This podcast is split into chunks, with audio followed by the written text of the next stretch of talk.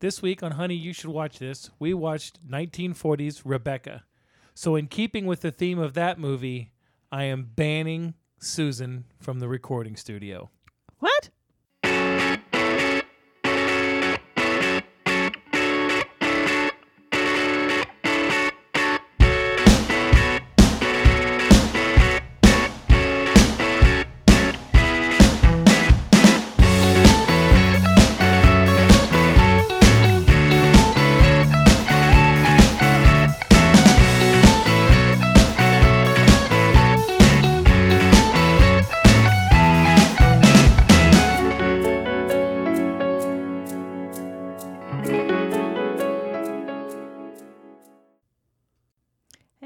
Welcome back to Honey. You should watch this. I uh, bu- busted down the barricade, and I am now back in the studio. Wasn't much of a barricade. No, no.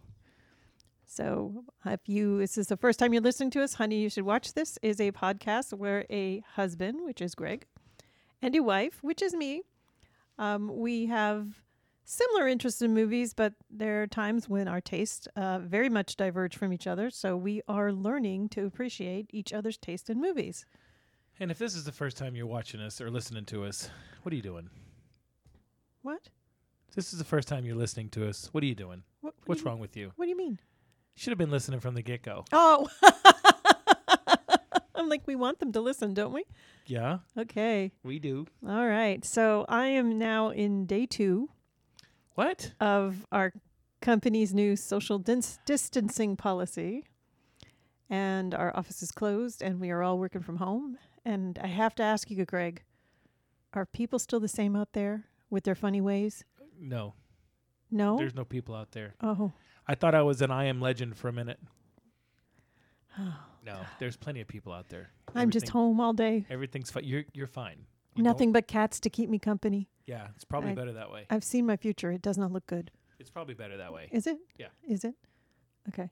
Well, you um you celebrated. Actually, we all celebrated a uh, big uh, milestone for you this weekend, huh? Yep, turned 18. I'm now eligible to be drafted and vote, but I can't have a beer or a smoke. So there you go. No, that's not what I'm talking about. Yes, we had our one year anniversary on Top Five for Fighting. We did. Yes, we did. And we recorded an epic. Yeah, yeah, it was pretty. It was pretty doggone mm-hmm. good. If you guys want to hear some fun, just go over there. It's a lot of nonsense. It's nowhere near as highbrow or as intelligent as this, but it is still fun. Top top five top five for fighting.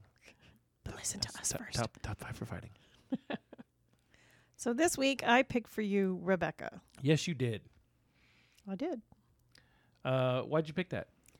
I picked it um, because of its significance. Well, you had us watch Unforgiven, which was a Best Picture. So I met your pe- Best Picture with a Best Picture. Copycat. Yeah, I know. I'm not that creative. Um, right, so this is Alfred Hitchcock's first film that he made in America, and his only Best Picture win. So I figured that this would be um, interesting for you to see. Okay, I'm glad you felt that way. Okay. So before I ask you what you thought of it, I want to know what you thought it was about before you started watching it. I thought it was about two hours long.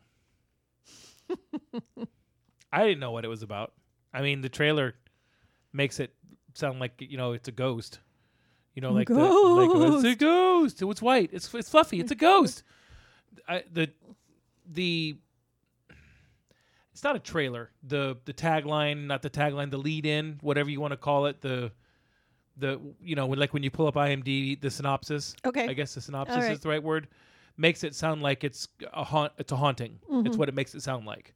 So Mm-hmm. Right. I was like, oh, okay, this ought to be pretty good. 1940s technology. We ought to see the strings, but it wasn't a haunting. It wasn't. It wasn't.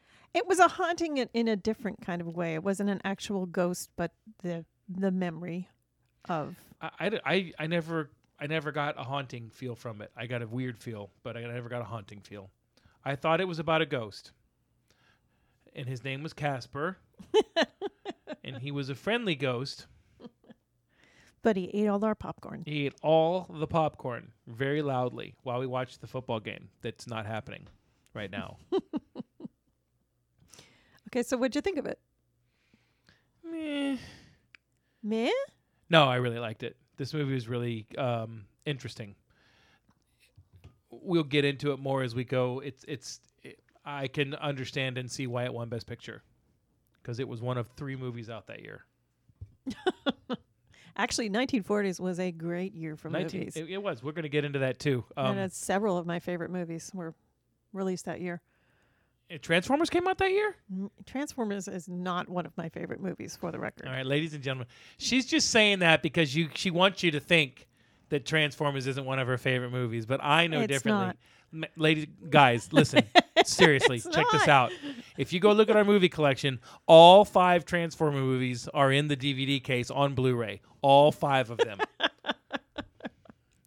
I'm not buying that shit. I am so not I a don't know where secret Michael Bay from. fan, so I have no idea It's where not- you're you getting told me that. you told me you liked Transformers so much you were willing to let go of the fact that they were Michael Bay productions. Oh man, Maybe that was me. I'm I, maybe it could I'm be not you. sure. Yeah, I think I think you're you're yeah you're It- projecting. no, I don't do that. I don't. I don't even own a projector. So the eh, best picture winner, and it deserved it. I think uh, it was very good. She, you're right. It was up against some big time movies. We will get into that. I uh, think that you should probably give us a synopsis. Okay, um, you got to buckle in because this sucker's going to be long because I want us to kind of Yeah, all right. talk about a little free form after this. So this is essentially, in my mind, when I watched it this time, I saw very clearly that this movie, very much like when we talked about Gone Girl, is three different types of movies kind of rolled up in one. Okay. Right? You have this. I'll say romance, even though I, I kind of hesitate to call it a romance. You have a mystery, psychological thriller, and then you kind of have a procedural at the end. Okay. Okay, that's that's kind of how I I viewed it this time around. Procedural's pretty weak, but okay. Yeah, it's it, it's not the best of procedurals, but it just kind of felt more Okay. l- you know, law y, legally at the end. Okay. So Rebecca is a 1940s romantic thriller based on the novel by Daphne du Maurier and produced by David O. Selznick and directed by Alfred Hitchcock. Is that Rebecca De Mornay's mom? Not de Mornay. I'm probably pronouncing it right. It's probably de Mornier. It's not de Mornay. All right. So not Rebecca De Mornay's N- mom. no, All right. Continue. Okay, so here's the story. An inexperienced young woman is working as a traveling companion for a rich American woman on a trip to Monte Carlo. One day she sees a man who appears as if he's going to commit suicide by jumping off a cliff. She cries out to him, only to be berated by the, frust- the flustered man. Later that night, she learns the man is an aristocratic widower, Maxim de Winter. Her employer, Mrs. Edith Van Hopper, tries in vain to engage Maxim socially, but he is not interested. He is, however, interested in his companion, and when Mrs. Van Hopper falls ill, he fills her days with drives in the country, dinners and dancing, and more general moodiness that she saw at the cliff. When Mrs. Hopper needs to make a speedy return to New York City, Maxim, is impulsive, uh, Maxim impulsively proposes to her, and the two get married. Maxim takes his new bride back to Manderley, his grand mansion by the sea in England. The new Mrs. De Winter is overwhelmed by the size of the mansion and the new life in general as the wife of an aristocrat. It does not help that the house is dominated by reminders of Maxim's belated wife, Rebecca, which are carefully kept intact by the housekeeper, Mrs. Danvers. Danvers was a close confidant of Rebecca and is cold to the new Mrs. De Winter. As the young, insecure, and inexperienced young woman, the constant reminders of Rebecca's glamour and sophistication make her more and more insecure and convince the new Mrs. De Winter that Maxim is still in love with his first wife, which could explain his irrational outbursts of anger. She tries to please her husband by holding a costume party like the one he and Rebecca used to. Danver advises her to copy a dress of one of Maxim's ancestors, which is, is seen in a portrait within the house. Nevertheless, when she appears in the costume, Maxim is appalled since Rebecca had worn the identical dress at her last ball just before her death. New Mrs. De Winter confronts Danvers, but Danvers tells her she can never take Rebecca's place and almost persuades her to jump to her death. At that moment, an alarm is raised because a sunken boat can, is found with Rebecca's body in it. Maxim confesses to his new wife that his marriage had been a sham from the start, and Rebecca had declared that she had no inten- intention of keeping her vows, but would pretend to be the perfect wife and hostess for the sake of appearances. Before she died, she claimed she was pregnant by another man, and she taunted Maxim with the news. Maxim struck Rebecca, and she fell and struck her head and died. To conceal the truth, Maxim took the body out on a boat, which he then scuttled and identified her body as another body as Rebecca's. At the inquest for the body that was found, police claimed the possibility of suicide. Rebecca's lover and cousin, Jack Favell, ew, cousin. I guess that was legal. Well, I guess technically it's still legal in the state of Florida too. So continue. I think he's the second cousin. That's that's I believe they said that. Um, so Jack Favell uh, attempts to blackmail Maxim by threatening to reveal that she had never been suicidal. Maxim instead goes to the police, and now Maxim must be cleared of murder. However, further investigation reveals she was not pregnant but terminally ill due to cancer, so the suicide verdict stands. Maxim realizes that Rebecca had been trying to goad him into killing her all the time, or all the while.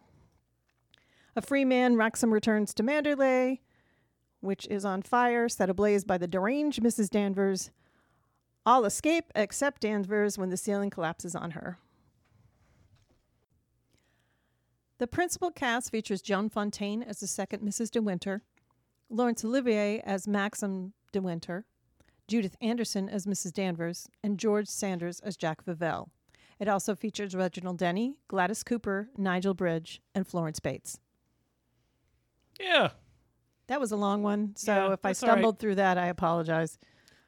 Don't apologize. Oh, they, no, they I paid their apologize. money. They can deal All with it. All over the place, especially like the last episode when I couldn't figure out Bill versus Bob. The last episode. Yeah, our last episode on Unforgiven. I kept saying, I kept calling Little Bill Little Bob. Unforgiven. Yeah. Yeah, it's all right. Little Bill and Little Bob and Bob Li- English board, and it's okay. okay. All right. So, um, uh, I don't even know where to start because there's a lot. There is a lot um, with this movie. Definitely a lot. I I kind of feel like as as you you figured out over over time, you know, taking a few days to kind of do your research on this movie.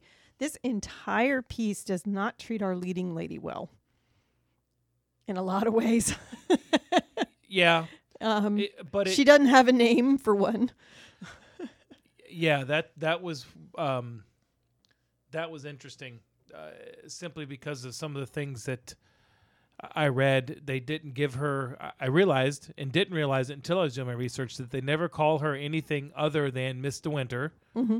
or um, You little fool, you little idiot. yeah. Yeah. What's the woman's name at the beginning? The one that she was the Edith- personal assistant Edith for. Van Hopper. Even Van Hopper, yeah, she was a good-looking woman. Um, the uh, You must have been really something before electricity. yeah, the um, the doggone, uh, no one ever called her by her name there either, No. and it never dawned on me until uh, I was doing my research, which is really weird. Uh, But she doesn't have a name in the book, No, she doesn't. and in writing, I think it's O. Selznick and um, somebody else wanted to give her a name, and they were going to name her. Mm, The the script writers, The script the writer and- screenwriters were, were wanted to name her Daphne after Daphne de Mornay. And Selznick and Daphne said no. Absolutely not, her- yeah. Which is, you know, uh, okay. They had a, a somewhat different script that Hitchcock wanted to work with, but O. Selznick really wanted to stay more true to the book. Um, Which I'm okay with because lots of times when you have a book that's sought after, as this book was, to be made into a movie, Mm-hmm. um, they they don't they change too much, and then you're like, why'd you bother to buy the rights for the book? Because you changed so much, it's not even close. Yeah. Um, so I don't know how it makes you identify with her, but it, it, it does. I she's she's not treated well as it- not not the fact that she doesn't even have a named character. It doesn't have a named character, but um, people are always telling her what to do. Um, in some way, right? The Edith Van Hopper, obviously, because she's her boss, Mm-hmm. but Mrs. Danvers is an intimidation to her. So she's always kind of deferring to whatever you think is best. You do that. She does. She doesn't stand. She doesn't know who she is. She she can't. Doesn't really stand on her own two feet until a very specific far, part of the film. Um, she when and Joan Fontaine um, is just like a pulsing ball of anxiety in this whole piece. Yeah. Um, Well, wouldn't you be? yeah, probably, Okay. probably, but Plus, um, plus that's what the script wanted wanted her to do. So yeah, um, there was a lot of people in consideration for her role. I think they were looking at over twenty. Meg people. Ryan was one of them.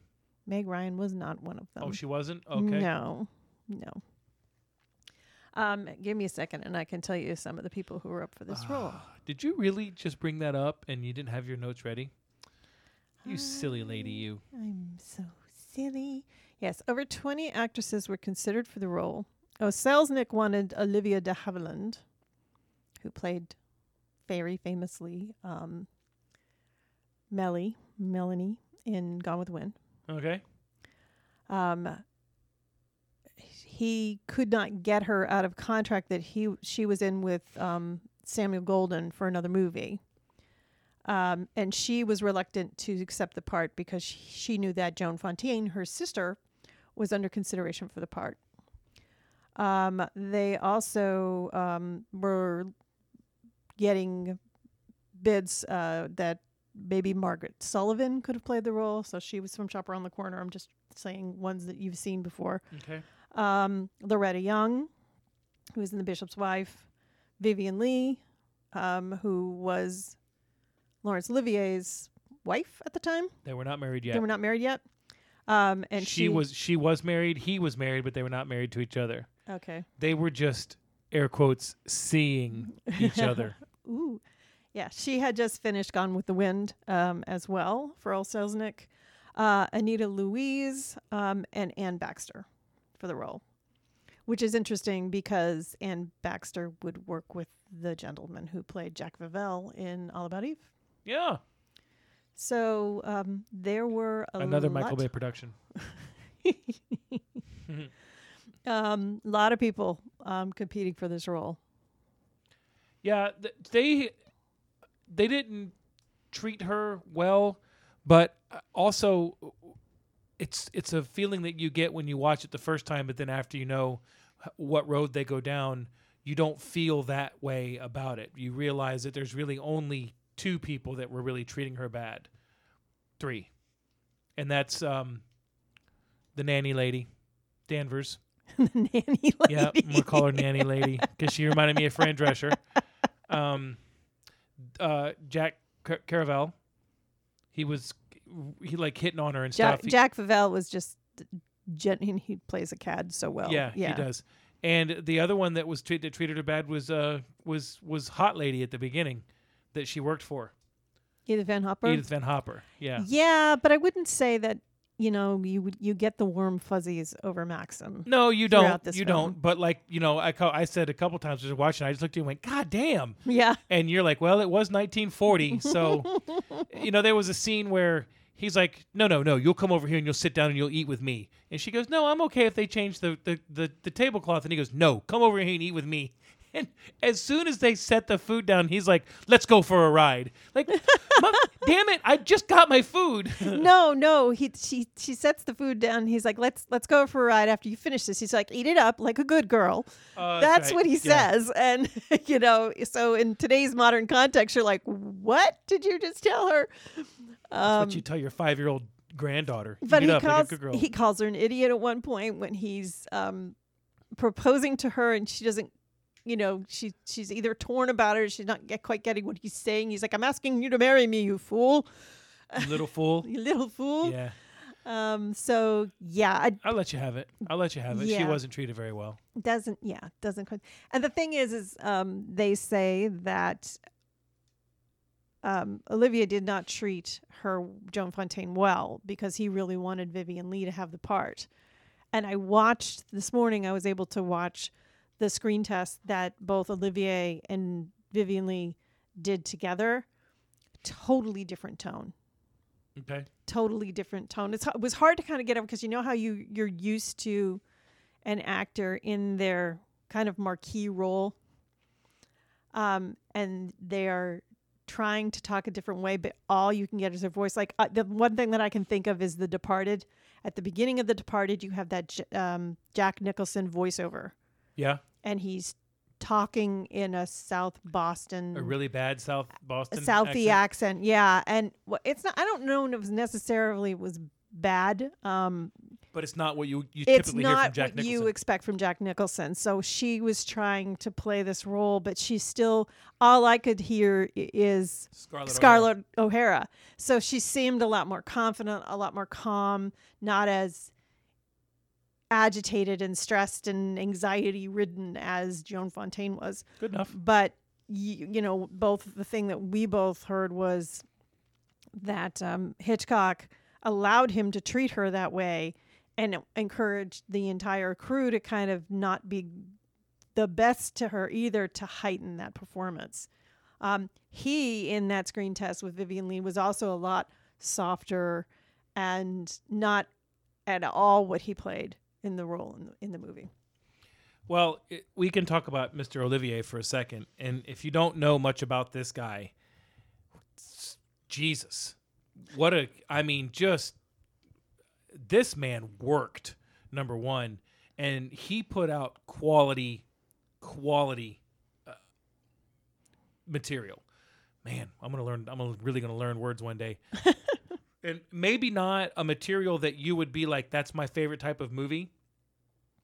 But uh, he apparently people felt like he was the most.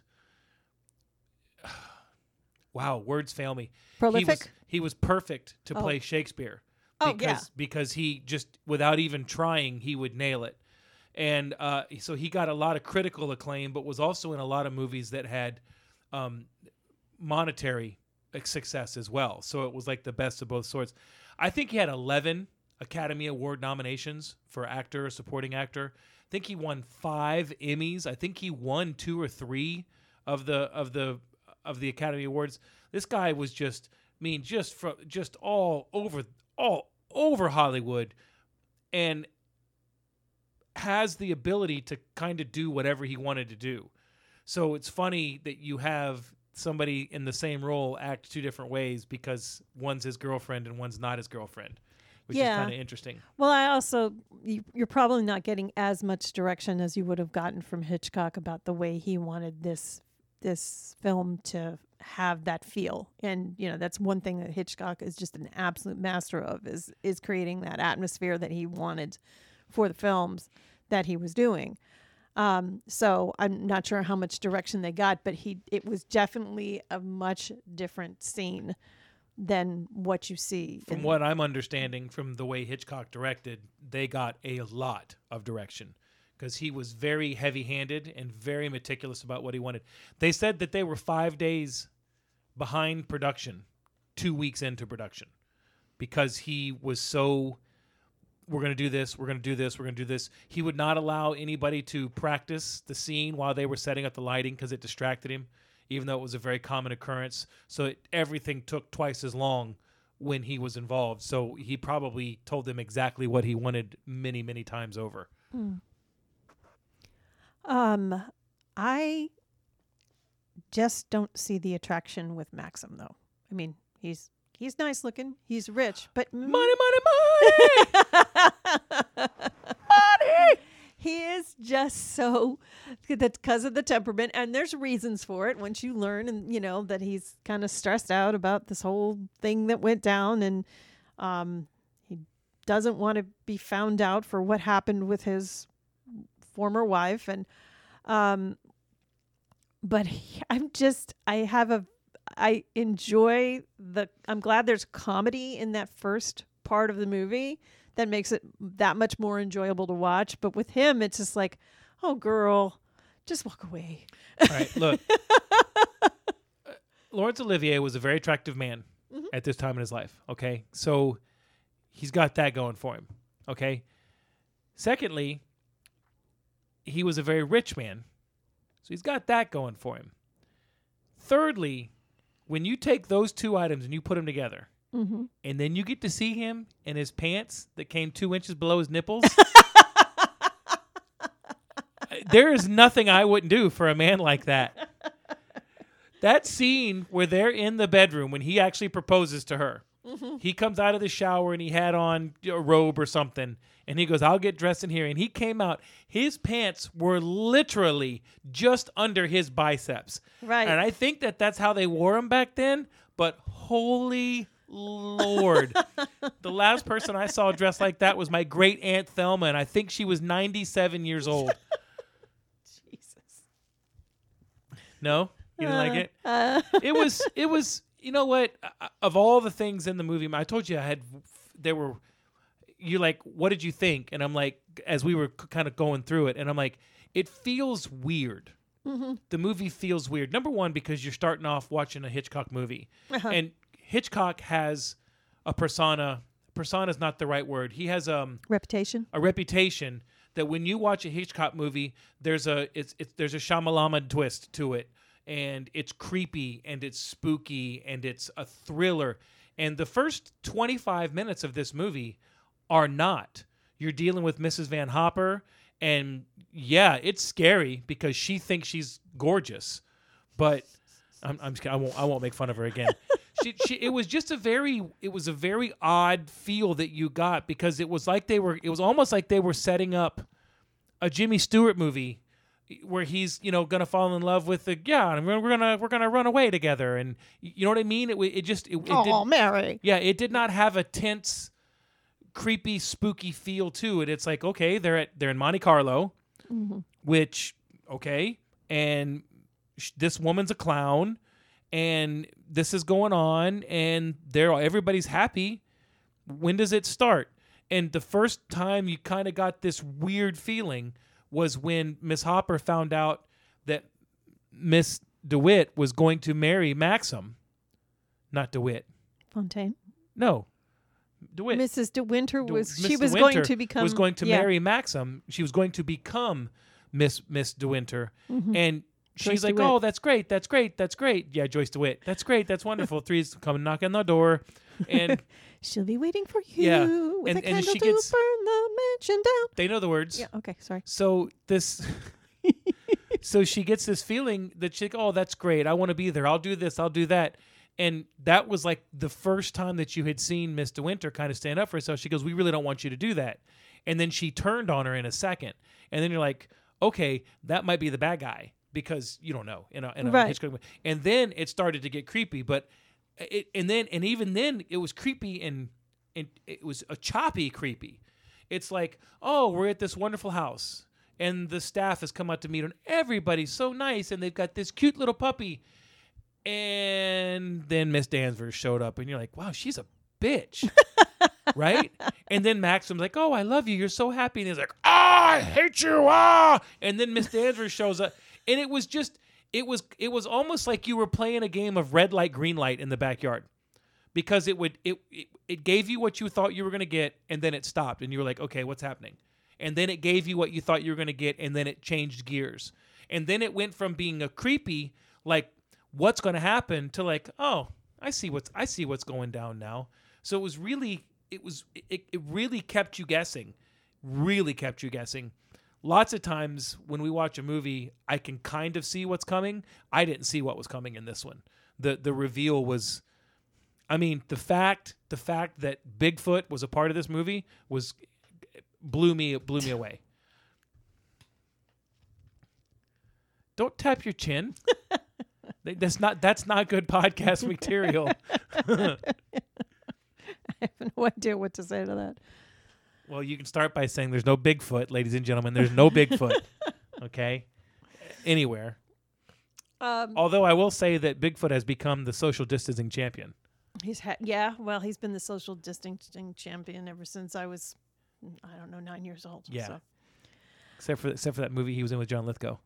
So one of the things that that does make this uncomfortable watch is the the character that that Joan Fontaine plays is like I said this pulsating ball of anxiety most of the time. She's always so unsure of herself and she you cannot relax with her and every time you feel you can relax with her she gets back into that tense place.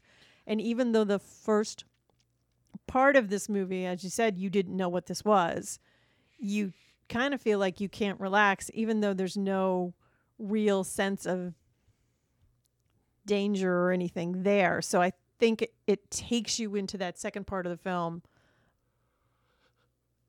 pretty seamlessly.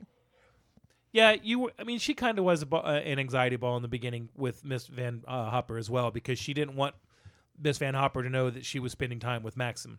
Right. Which, yes, I get. I relaxed a little bit when they got to the house and she was dealing with everybody except Miss Danvers. Right. Because everybody treated her nice. Uh, Char- Charlie, Char- was that? Frank? Frank, Maxim's friend. Um. Yeah, I think it was. It's, it's I think it's Frank. It's yeah. Frank. He was super nice to her, and she got along well with him. And they had conversations, and you felt comfortable. You know, when she would be doing things like the the one the one they had the the elongated scene where the gentleman was taking her through the house and saying, "Well, we don't typically have the fire lit in this room until such and such. You come over here." It was really comfortable. But then she sits down and she relaxes, and all of a sudden the door opens, and in floats Miss Danvers, and it, you're like, "Whoa, okay, now here comes the anxiety ball again." Yeah, I agree with you. Yeah, but it, it, it, it was a stop and start situation for me. Yeah, but even I think she was still like a little overwhelmed. Um, and No. even though people were being what, I'm just kidding. um, even though people were being nice to her and kind of showing around, I think she kind of felt like I I should know what I'm doing and I don't and all that. Um, speaking of floating in, you picked the perfect word for that I know. because You're welcome. Hitchcock. Um, Thank me for the softball. Wow. Just as long as it's not my face. Again. Um, Mrs. Danvers is a very creepy, creepy character, and Hitchcock gave her a couple of instructions um, to kind of elevate that. Um, first, when she was playing it, he t- basically told her, "Don't blink." Yes. Um, Which is creepy. yeah, she's and- just got that stare. And that's that's where we throw that back to Hitchcock being the master that he was. Mm-hmm. He goes, "You don't make this scarier." And she's like, "If I had a bigger wart," and he's like, "No, Uh, don't blink." Um, and she's and one of the things that Alfred Hitchcock wanted to do, she doesn't walk; she tends to glide. Yes. Um, uh, it says Alfred Hitchcock wanted her to be seen solely from Joan Fontaine's character's anxious point of view, and this effect tied in with her fear that Danvers, Danvers could approach and appear anytime unexpectedly. So she's almost like a ghost. Which is what he was going for. Yeah. Uh, of course it is. Yeah. Um, I, for the first time, I've watched this uh, probably about three or four times. Go ahead. um, before I before I watched this with you, and um, the one thing that I noticed this time around um, is this character. How much do you think that Mel Brooks took this character to make Frau Blucher? Because Oh no, I, there's there's no way that that Miss Danvers did not affect uh, Frau. now, Blucher. now this is this is something that, that I didn't realize, and we talked about this, and uh, and I know we're bouncing around, but that's that's how we do it. That's how we roll up in this piece. Uh, you're like she's on AFI's list, Um, yeah, top the- fifty of, of, of worst villains or best best villains. Not Yeah, not- the, the list is called the top 100 villains and Yeah. heroes. Yeah. Okay, I didn't see it watching the movie. I, I I watching the movie. I didn't like her. She was creepy. I can I can pull out of my hat a thousand villains to me that are like more than her, but for different reasons. She she did a, a fantastic job of playing this character and being the creep the creep that she was, but the she was menacing, but she wasn't threatening, which was really weird and. Oh, I thought she was threatening. See, I never I never saw her as threatening until she was trying to talk her into jumping out of the window. creepy, underhanded, yeah. But like you know, I, I would have never worried about her like hit me with a hammer or something like that. But one hundred percent was thinking. I'm thinking, uh, what's the lady that? What's the woman's name that played Frau Blucher? Uh, Oh, don't make me think. I know it's not. Madeline Kahn, but No, um, it's not. It's um. yeah, It'll, it'll come to me. yeah. I'm thinking, did did she, was she did she audition for this role because nailed it? she I mean, was young. just like oh, I know she was, but still, it, you're absolutely right. Uh, You have to think that Mel Brooks and and because she was on this list, and I think she was number 21 on the list. She was up there. That it really stands out as it makes sense that Mel Brooks would take that and model something after her. it was Cloris Leachman. Cloris Leachman. Damn it. I well You'd think with there being no Clorox in the country, I'd be able to remember Cloris. It was my boyfriend. I, I think she he had to. was have- my girlfriend. Yes. Yeah, because uh, that's the other part too. Is um, in the book, I think it it's brought out that she had taken care of Rebecca since she was a little girl. Um, the movie definitely codes her as attracted almost to Rebecca. Yeah, there's there's undertones. she goes over these very intimate details and the brushing her sa- hair scene was super creepy. Oh, it was yeah. weird. yeah yeah so um that's something too um Hays Code comes in a lot of effect in here too as well so I mean this movie And a that's that's from Sean Hayes, right? uh yes Sean Hayes Okay. um you had to um do a performance of Just Jack Just Jack Yeah. uh no the Hays Code was the moral code Yeah, they had certain things that you weren't allowed to do, and and um, they actually had to change some of the script. They had to change some of the script because one of the things that you could not do was you could not murder your spouse. Because in the book, Maxim actually does shoot Mm-hmm. Rebecca, so they had to change that. Now you said that he he struck her and she fell, and then she hit her head on the boat tackle. Mm-hmm. Did he? I didn't get that he struck her. I got that she slipped. I think he struck her. I don't think I, I was just trying to be more concise. Okay. Um, he uh, he did mention striking her. Um, I think her falling down happened later Okay. after the first initial strike. What's interesting um, is I've heard of some analysis of this book or the book and and the movie where you know she's finding the the new Mrs. De Winter is finding out that oh he loved me all along. He hated Rebecca. And oops she just happened to die. Um, that she has the same response that she does in the movie which is almost this joy. Like oh my goodness it wasn't me. You love me. You love me and I love you. And um and it almost seems very um odd that it would be like oh you shot her. Oh that means you love me. So it's a little little strange too. So um i'm i'm quite okay i guess with the um the way that they changed it. Um but other you know but it did it does change a lot in the movie though, because I mean, once she felt, I mean, once they have the scene down in the the shanty or the the the boathouse the boathouse, yeah once they have that scene down there where she finds out what's going on, she's she's a different person. She's a different woman now. She's like, no, this is what we're gonna do. This is how you're gonna do it. I'm gonna go there with you. She, she right she's not like, oh yay, you love me, but it almost was like justification that she did belong where she belonged, and sh- uh, she maybe a large part of relief that she wasn't fighting a ghost anymore, that she was cleansing the ghost, for lack of a better word. Yeah, I mean she she was she was trying to be there for her husband and and she you know she realized what the stakes probably were. Um, it probably would have been a little the, stakes would have been much much bigger had he had they they kept this to him actually shooting her. She starts her transformation well before then because you had mentioned it before. You've got that scene where she's kind of dealing with the specter of Rebecca, um, who is a very large character in this, even though she doesn't, she never appears. Yep, you never see her. Um, you never even see a picture of her. never see a picture of her. You just see her her monogrammed R all over everything.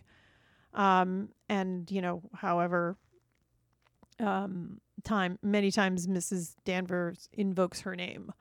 Um, she decides she's uh, she she sees Mrs. Danvers over on the west wing of the mansion, which is where Rebecca had her room, um, closing a window. So she goes over out of curiosity and goes into the bedroom, and Mrs. Danvers just appears. And she's doing that little tour, telling her all about everything she did for Rebecca and how Rebecca would was so glamorous and taking her through a closet and even showing her her under things and just creepy, creepy, creepy, creepy. Um, that creeps no name De Winter out so badly that the next day she decides that's it we're getting rid of everything. You know again she's she's got the morning room that she goes and she's supposed to go to in the morning to do her correspondence and whatever. She wants everything that was rebecca's taken out of that room um, and she stands up to mrs danvers for the first time that's when she grows her spine um, mrs danvers gets her back in a in a very difficult way she's very devious and you don't expect that from her just yet. You Right. kind of get the feeling um, that she's uh, setting her up, but you don't really see it come through until Max has his outburst um, that she's dressed up the way that Rebecca was in the last masquerade. Right. In that scene where Miss Danvers is showing uh, Miss De Winter all the coats and everything, Mm-hmm. the coat that they pull out was loaned to them by a clothier, whatever you want to call it. Thirty yeah. It was a twenty-five thousand dollar chinchilla coat. Wow. Twenty-five thousand dollars in nineteen forty. A coat. Wow. Twenty-five thousand dollars. Holy. That's a lot. I wonder how many they sold because of the movie. that was long before product placement ever happened. Yeah, I didn't see the tag not even once. Uh, There was another thing that created a lot of tension on this set too. what was that? This f- movie started filming five days after the UK entered World War II. Oh, really? Yes, and of course, Mr. Uh, Olivier Mm-hmm. was British and Mr. Hitchcock was British, and um, they were both concerned. So there was a lot of tension and um, uh, being upset on the set. Did you see that they were upset? Upset On on, the the, set. set. Yeah. There you go. The um this was all filmed I believe in California. It was. Um so Manderley that whole mansion was actually two mo- scale models. Um, one was much smaller than the other. The one I believe that they actually burn in the end was the one that was like 50 foot long, I believe. It took up an entire entire soundstage. Um, to see the picture of it in in context of scale is amazing because they have the trees and the road and all that. It's it's pretty amazing. And but Hitchcock had to sell Sels- Selznick on that. yeah, He had to convince him that he could make it look real. yeah, he and did he- a pretty good job. I mean, I could you I I looked at you. I said that's got to be a model, and you're like it is, but it's easy to see that now. Mm-hmm. In 1940, you were probably like, "Wow, this is crazy," and the only reason that I could tell was because of the way the things were moving around the camera as it came down the lane at the beginning. Right. But yeah, was was that's some very impressive craftsmanship. Yeah, I mean they pretty much did that, and then they relied mostly on canvas work too, um, to to build the impression of of the place in which they were in. Um, now a lot of it you can see because just back in the day when you're doing the we're driving along in the car scene, you know, Right. and you see the the you know the background kind of moving back and forth, but other parts of it were were pretty Pretty pretty decent. pretty detailed and pretty My favorite part when we watch old movies like that and they're driving in the car, or, pardon me, or you see them running and you can tell it's like a screen behind them and like they're running and you can tell that they're just running in place because it's not a real run. My favorite part's when they're in the car and they're driving and this is hard to, to throw from a, from a podcast point of view, but they've got their hands at ten and two on the wheel, and they're constantly turning the wheel like 3 I'm quarters. driving. Like, yeah, but but it's literally like just you- you're just left and right, left and right the whole time. Because when I'm driving down the road and I'm trying to go straight, that's what I have to do. But it's, it's Well, you I- know, the cars weren't as didn't handle as well back then. You didn't yeah, okay. rack and pinion, rack, it's rack, it's rack and peanut. rack and thank you. peanut steering. Sheesh. there was something that um there's a handful of things that Hitchcock did in this movie that and again, I've seen several Hitchcock movies. I'm not going to say that I'm like a Hitchcockian. I'm like, "Oh my god, it's a Hitchcock movie. I've got to see it." Uh, I've seen I've seen Rear Window, I've seen Psycho, I've seen this. Uh, there's a few more that I've seen that I, I Dial M for Murder. Uh, I have not seen The Birds, which I do want to see The Birds, but there's there's a couple others. I haven't seen North by Northwest. The the things that he could would do, not as a director, but as like a teller of suspense, really, to me, as I was doing the research for this movie, stuck out and blew my mind. Uh, one of the things that he did was he chose to film this in black and white Yeah, because he wanted the color- mood. color Yeah. color was coming into play. In fact, uh, the year before, Gone with the Wind obviously had been in color, and Wizard of Oz were in color, a- and it it was it was available. He wanted to keep it in black and white because he said that gives it it gives it a more it's a more creepy, it's a more tension feel filled feel. He also used a style of of film shooting, movie shoot film camera sh- use. You know what I'm trying to say? Called deep focus photography. And what that does is it sets up a very large field of depth, but everything is in focus.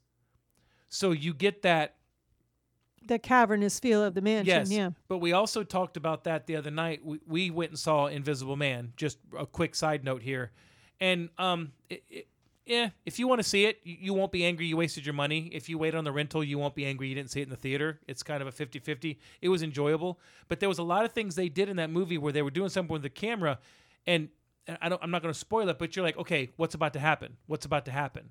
What, what's going to happen right here?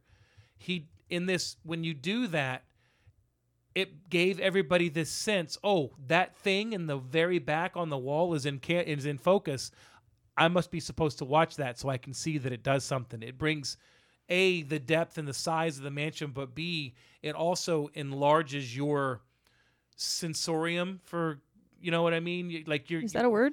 it is, it is now. It, it- is now. so that you're paying attention to everything in the screen, everything on the can on on the screen, mm-hmm. not just the person talking. And it it, it creates Yeah. a, a oh hiccups a little bit more of a mood. Pardon me. Well, the thing too about the way that they've got um, one is that feel that that this Joan Fontaine's character is completely overwhelmed because she is engulfed in this huge space and she's really really little. One little detail that they had is the doors, um, the handles for the doors. She had to reach up and open them. They were so high, and it makes her like there's a lot of things that in the production of it that hmm. make her look like a little girl. Yes. Right. Do you do you want to know what I thought about three quarters of the way through the movie? It's Alice in Wonderland. No, I said now I know why there's nobody in a wheelchair in this movie. Oh man! wow. I'm like, why are those doorknobs so freaking high? Well, it made me think of Alice in Wonderland, right? Because she's just she, she she ate the cake and now she's small, and but the other thing was when she was, you know, trying to, you know, her her she is tortured because she's constantly being compared or she feels like she's being compared to Rebecca. And the the truth of the matter is is what attracted Maxim to her is she was the exact opposite of Rebecca. And you know he would tell her promise me you won't wear black satin and pearls and and all that. And and so she decides she maybe she's going to step up her game a little bit and she puts on that black dress with the pearls and stuff like that. And it does not fit her well. It does not fit her body at all. She looks like a little girl playing dress up in a lot of those scenes in the movie. Um, even the one where she's in a, just a gown that's more her type. It's got florals on it and stuff like that. She looks like a little girl. Um, and then she definitely you know once you hit that mark where max confesses what really happened you see her mo- more and more like a woman. Yeah, she starts to wear the hats. Yeah, and the Like fitted when she's at- suits like and when- the yeah. Yeah, when she's at the Inquisition. Mhm. Um, that's a- that- Inquisition. that's a joke. what uh, a show. That she has on the hat and the fur coat and Yeah. stuff, and she's starting to. Yeah, guy- yeah, I agree with you. Uh, they didn't want um, that Hitchcock had to convince Selznick to cast Fontaine, and he convinced him because he saw her in The Women okay, yeah. and said, "That's who we want." Yeah, they didn't want her because she was fairly early in her career, and Yes. they just didn't think she was going to be able to handle the role. Well, she did all right. She got nominated for Best Actress. Yeah, you told me you didn't want to see the women, so Um, I I don't think I do. I, I don't I don't think I don't think I don't think I do. Mm. Um, I I would watch it if you asked me to watch it. I mean, it's very popular movie. It did well. Yeah. Go ahead, your turn. All right. Um, so I think we would be remiss to not bring up George Sanders' performance in this. He is always a delight to The watch. Colonel was in here. No, Jack Favell. Or as you probably know him, Shere Khan in the Jungle Book. It's so weird because when you watch these old movies, you see it's just like today. You know, like oh, look, like that's Brad Pitt. That's Brad Pitt. That's Brad Pitt. That's Brad Pitt. But it feels like the same actors are constantly popping up in these movies because they were either a very good, or b there just wasn't a lot of a list actors back then. I, I'm not sure. The second I heard his voice, I'm like, I know him from somewhere. I knew I knew him from somewhere.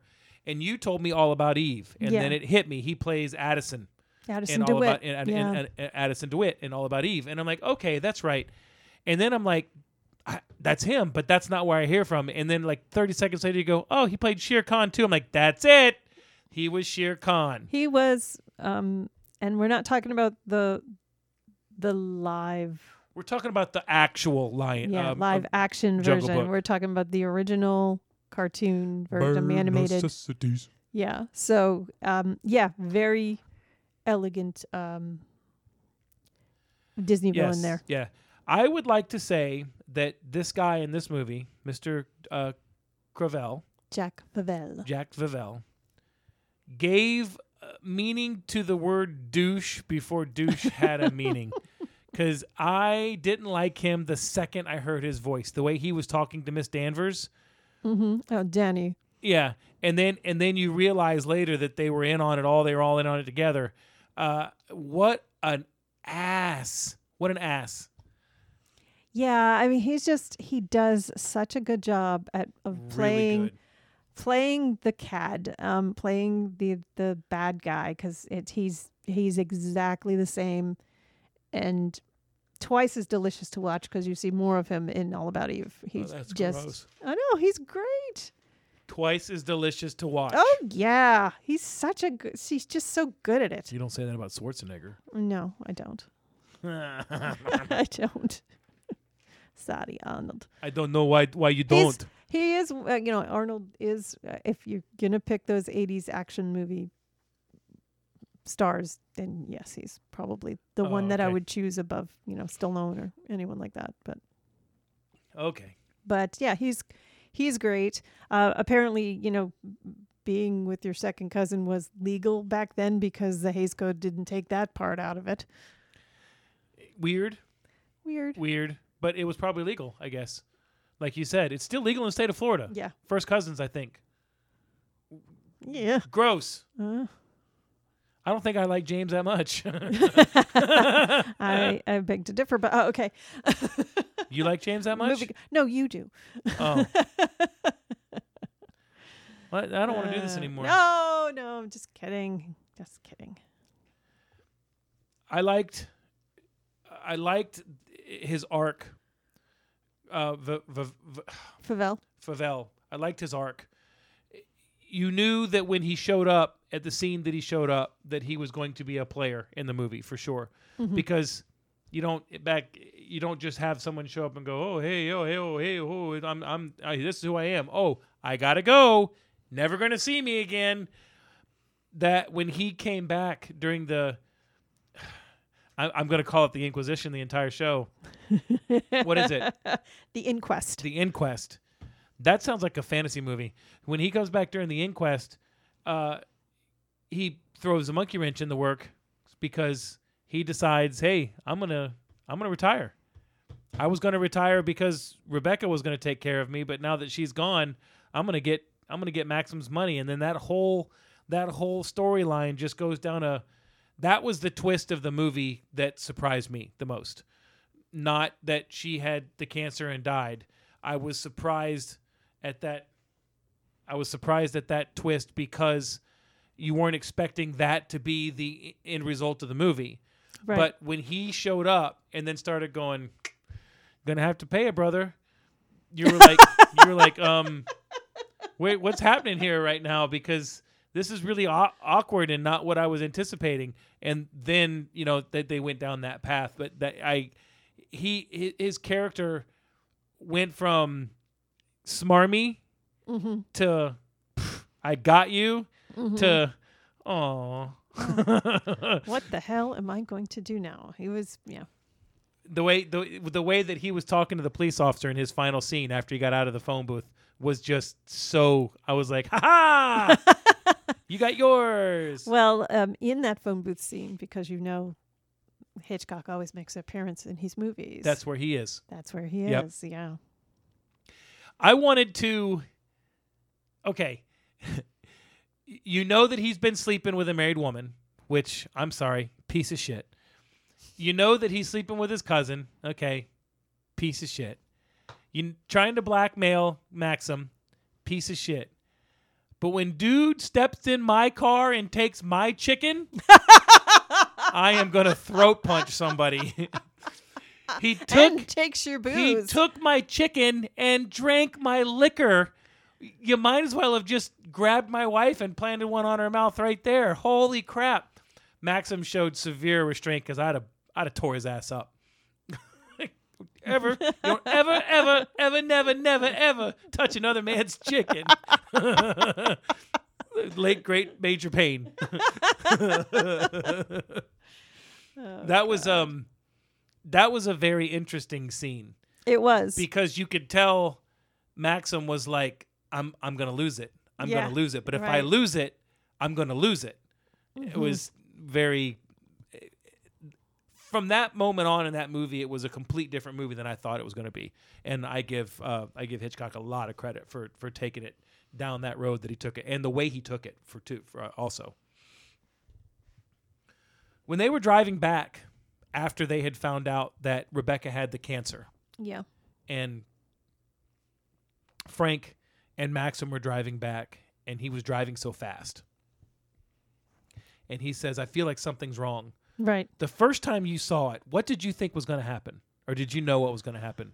Um, I did not know what was going to happen. I have to think back because the first time I watched it, I, I, I mean, obviously the the scene that you see before that, um, inside of Manderley is, um, No Name McGee, um, is in front of the fire with the dog because she's waiting for Max. She's waiting. She's trying to wait up for Max, but she's asleep, and you have Mrs. Danvers, which I, I have a. I'll reserve my comment for the I have questions section of the podcast. But she's kind of hovering over her, looming, um, With a So- candle, with a candle. So which is odd because the place had electricity. stick very close to the candle. Um, so I would as- probably um, assume then that something had happened to No Name McGee. Okay.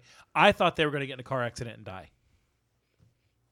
Oh, that would have been a fuck you movie moment, Right? Yeah, I thought I thought he was going to like speed, and lose control of the car and wreck and, and kill himself. hmm when they showed when they when they showed uh, Danvers with the candle, I'm thinking, okay, maybe she's going to try and do something, but I didn't think she was going to burn down the house. But I should have realized they were going to burn down the house because of the opening scene, right. right? I should I right. should yeah, have realized They that. tell but I- you but, yeah, exactly what happens, but I, but I didn't. So I was I was just curious how you, how you felt uh, in in that in that scene. Um, the the scene where she was walking her through um, Rebecca's. Rebecca's Bedroom. bedroom, and, and it was like super creepy. Mm-hmm. Did you catch the part where they had like the 15, 18 foot tall windows and she grabs this rope that looked like it was a ship's anchor rope and she just gives it a little tug and the drapes just go whoosh like 20 feet wide. She barely moves it. Like you could tell that it was something Oh, that big have- old those big old tassels that they used to have. Yes, and it, and the, they just whipped open. Did you catch that? I'm like, is that Superwoman? and I, I just they really got him greased up. Just ping! well, I caught it, and I'm like, okay, I'll just let it go, maybe. But it was a goof. It's, Oh, it's really? yeah, they call it out as a goof in in in uh in trivia, which I, I thought was kind of funny. If you haven't seen this and you watch it, or you have watched it and you didn't catch it, go back and watch it because it's it's really funny. This little woman grabs this massive rope and she just pushes it to the side like a foot, and these drapes just move two different directions, like a good 15 feet. Really neat. Uh, so we talked about the fire, so we can talk about the uh, one of the primary disagreements between O. Selznick and Hitchcock, because O. Selznick was very controlling, um, and Hitchcock had to get uh, get with the creativity um, and make some changes and ask for forgiveness later. Um, one of the things in the end is O. Selznick wanted the smoke from the burning Manderley to spell out a huge R. And Alfred Hitchcock said that just lacks subtlety. Yes, Um, which got to give Hitchcock credit. He knows what subtlety is. mhm. Um, so when he was preoccupied with Gone with the Wind, he replaced the smoky R with the burning monogram lingerie case, um, which I think gives it a lot more staying power as a a piece of cinema. You know. Well, he did several things in this movie uh, to be at war with O. Selznick. They did not get along from the get go. Uh, no, probably not. What happened was this is the only movie that Hitchcock was ever a part of that he was not allowed to be a part of the writing the script process. So to repay Mr. Selznick for that, he banned him from the movie set. he was- Selznick was not allowed to be on the set of the movie that he was paying for, which I think That's that's like telling Jeff Bezos like you're not allowed to walk into the warehouse, sir. fifteen pound bowling balls. That's balls exact- right that- there. the yeah. size of Montana. hmm Now, if you don't know who O. Selznick is, he is the person who produced Gone with the Wind. Yes. Okay. So in Hollywood at that point, this man is king of the hill. A number 1. So what Hitchcock did, he knew he knew that O. Selznick was going to get the the scenes to edit them and he was going to edit them the way he wanted them. You're taking Mike. So Hitchcock decided he was going to do what they called in camera editing. That's my note right there. sorry, sorry, babe. And what he did was he would shoot the scene the way he wanted it edited.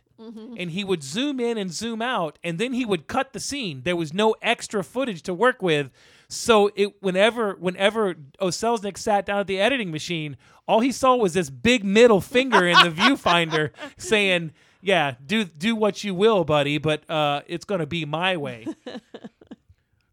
Which I I guess I guess it's a tale as old as time when you talk about the, egos of these jackasses in Hollywood in 1940 and now.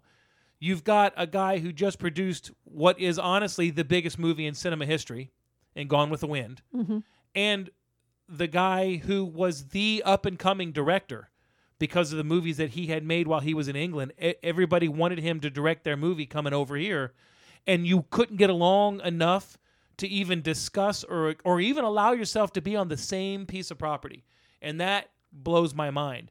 But I- mean, I- I guess I guess you got to give a man props for saying I'm going to pay for this and you're going to do it the way I want, and then he goes, "You're going to pay for it, but I ain't doing it the way you want." Well, one of the changes that he wanted is he wanted Mrs. Danvers to be much younger. Oh, Selznick. No, Uh, Hitchcock? Hitchcock wanted her to be much, much younger. I probably playing up that is she or isn't she attracted to had been attracted to Rebecca Um, but El Selznick did not want that and didn't allow that. Um, wanted to stick close. Probably to the book. probably would have brought a little more grief from the censors if he had. Um, well, she gets it in the end, so probably not. But they weren't allowed to talk about lesbians and stuff. They well, they that that didn't change the script. It just kind of changed the subtext of the script. Um, I will have to say that I got to give Selznick credit on that one. I agree with that choice. Mm. I think it's better that she's older and creepier.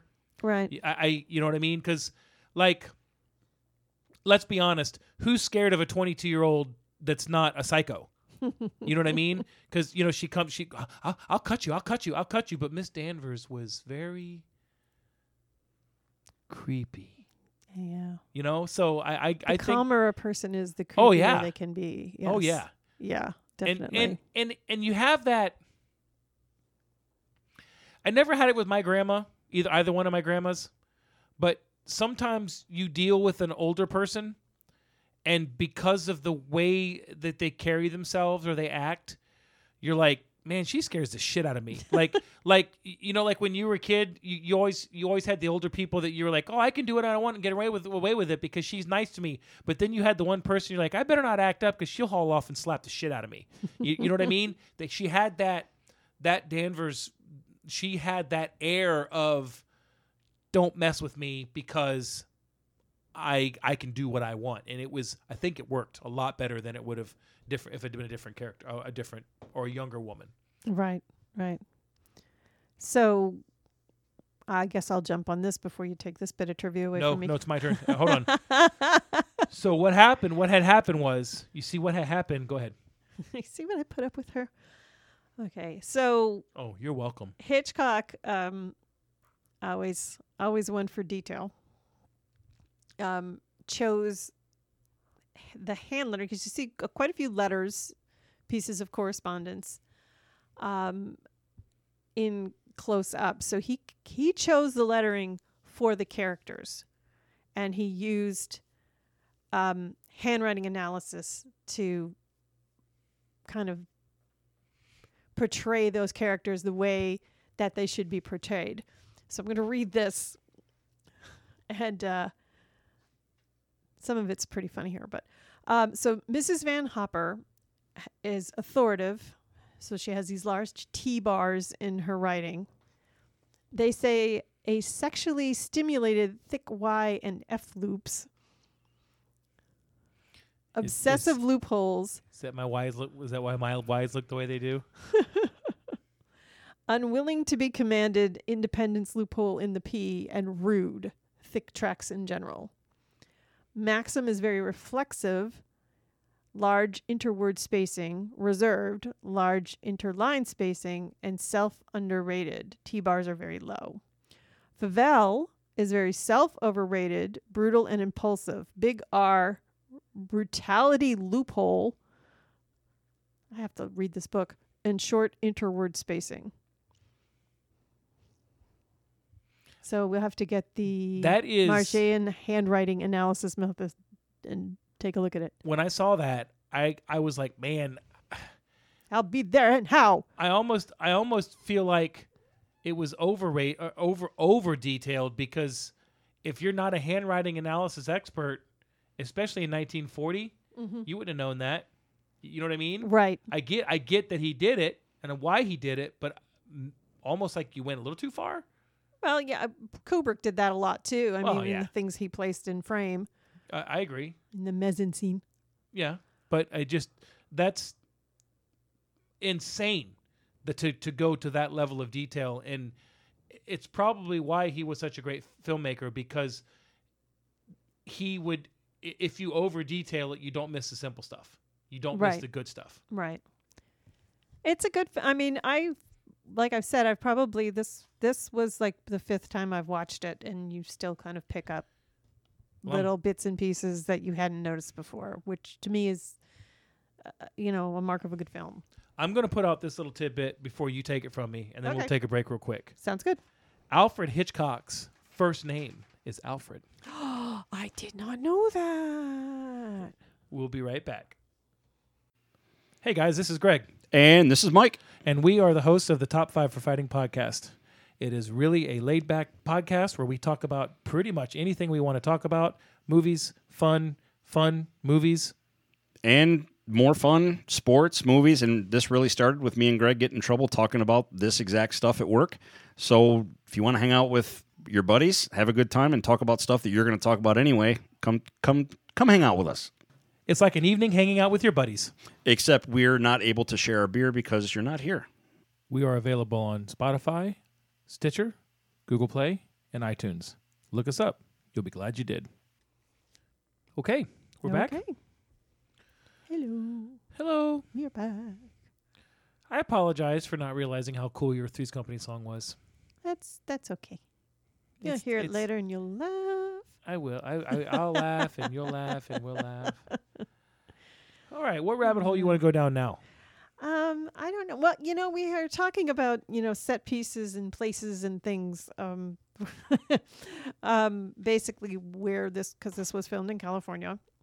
So one of the things that um, I found out from from the website movielocations.com um, that the estate grounds of the Monter uh, the the state grounds of of Ma- um, Manderley um, was filmed on Catalina Island. Um, and the rugged cliffs of Monte Carlo, where the second Mrs. De Winter first meets Maxim, um, was filmed uh, using a stand in second unit at Point Lobos State Reserve. So it's three miles south of Carmel, California. Um, it is a heavily protected preserve right now because they don't they don't want to upset the ecological balance of the island. Right now or back then? Uh, back then too, um, it was an endangered area, and the crew entered um, a padlock area, and they were bringing in vines and ivy um, into contact with native cypress trees. Um, but the site says, with poetic justice, most ended up hospitalized with poison ivy. Hospitalized with poison ivy. That's um That's pretty serious. that's a shitload of poison ivy. That really is. Nature finds a way.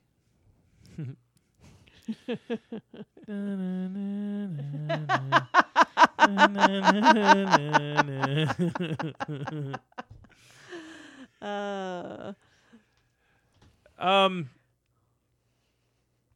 there is something that uh they did in this movie that I found quite fascinating because I am a huge movie, excuse me, music buff, nerd, whatever you want to call it. There's a there's a uh, instrument out there. It's called the Hammond Novachord. okay. and it's was essentially the father of the synthesizer. And this became very popular in the 70s for science fiction type style music because of the sound it has. They intertwined a Novachord into almost every time that they said the name Rebecca and there was music playing, this would play into that section Hmm. in and out because they wanted the name to elicit a creepiness. Mm-hmm.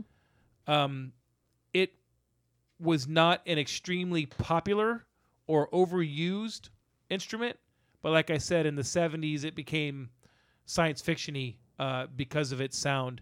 I would like to, and, and on the site that I found it, uh, actually IMDb, they they actually gave the time slots. I'd almost like to go back and And listen. and hear it.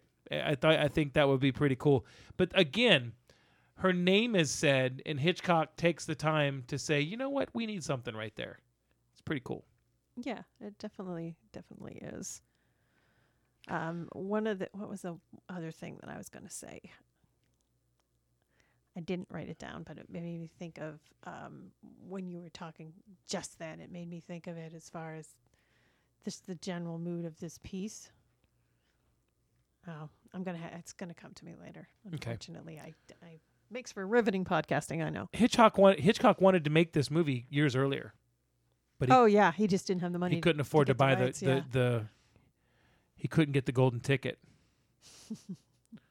I will say this: having watched this Hitchcock movie and not being a massive Hitchcock fan, I would still probably really enjoy watching Transformers. oh, you know what I was going to say before? Oh, here we go. no, the scene um, in which um, Mrs. De Winter finds out that they found Rebecca's body in the hull of the boat, um, and she finds Maxim in the boathouse, and she's talking. He's telling her what happened. Um, one of the things that a lesser filmmaker would have done was actually shown you Rebecca and done a flashback or something to what happened that night. The fact he does not do that, but he allows her to be in the picture as he's telling the story simply by letting the camera follow the action even though she is not there is brilliant Pretty impressive. very very well done and and again master of mood right Yeah. Yeah, he does he he's he's pretty damn pretty he was pretty damn smart. Um Got anything else? Um well uh, other than the fact that they're remaking this thing this was only remade one time before and one was more like a done like a kind of a miniseries playhouse thing. I don't know if it was pbs or, or bbc i can't remember which one but um, netflix is going to be remaking rebecca. They've done versions of this like uh they did one that was an hour long TV show, right. That's the one i was but it was on it was on the radio. Oh yeah and- with joan and- fontaine Well, no, he uh, Olivier did the one that was an hour long. They did a thirty minute version, and Joan Fontaine did that version. Uh, I, you know what? This isn't a movie that should be remade. They're going to remake it because people in Hollywood act like they're geniuses, but they can't come up with anything new. Uh, and I'm not saying that this was new because this was a, a book, but they're gonna they're gonna ruin this. This this movie this remake will be subpar because they will not put the attention to detail and the effort, and they will go heavy handed and they'll ignore that subtlety that Hitchcock used, and and, and it's gonna I I guarantee Yeah. you it's gonna be garbage. I have not looked up the director. The director is going to be Ben Wheatley, It doesn't matter. um, but it is going to star um, Lily James as No Name McGee, Armie Hammer as Maxim, Oh, great, Lone Ranger. um, and Kristin Scott Thomas, who was in Four Weddings and a Funeral. Um, what was the one she did with uh, Harrison Ford? I don't know When what the- lies beneath. No, she didn't. She do one where his wife and her husband died in the plane crash, and they were having an affair. They found out their husband and wife was having an affair. I can't. Oh yeah, can't yeah. But um, Uh, I think the name of that movie was Pile of Garbage that I never saw. anyway, Kristin Scott Thomas is going to be Mrs. Danvers. Uh, no, no. I tell you what, I don't give a crap who the director is. I'll bet you he ain't got the balls to tell the producers they're not allowed on set. Well, it's funny because I, I there was a an article in Forbes when this came out, and it said, you know, is this, you know, the article is called "Is it crazy to make remake Rebecca?" Not necessarily. Um, and basically, I think they said, you know, this because now there's no more Hays Code. Um, you know, can you explore the parts of that story that they were not al- allowed to explore um, in the 1940s okay, adaptation. okay, fair. But if you have a story where Maxim actually shoots Rebecca, Mm-hmm. they're going to show you shooter, show him shoot shooter. They're not going to re- they're not going to reveal it like like they did here. If they are out, able to play off of the Miss Danvers is in love with Rebecca, Mm-hmm. you're going to have to have her basically come out and act it or say I love Rebecca, or you're going to have to have a flashback of something that's going on with Rebecca. Mm-hmm. You, that, that's like you said. That's one of the brilliant things about this movie, and that's what it gets a lot of credit.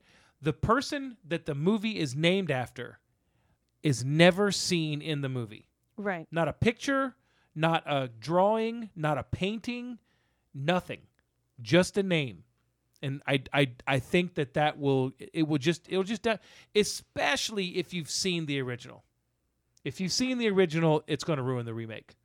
But you know, there's not a lot of remakes that are better than the original anyway. So Yeah, I think the thing too is, you know, does this leave this open to change the ending as well, right? Because obviously, Hays Code, you can't let somebody get away with murder um, and benefit from it.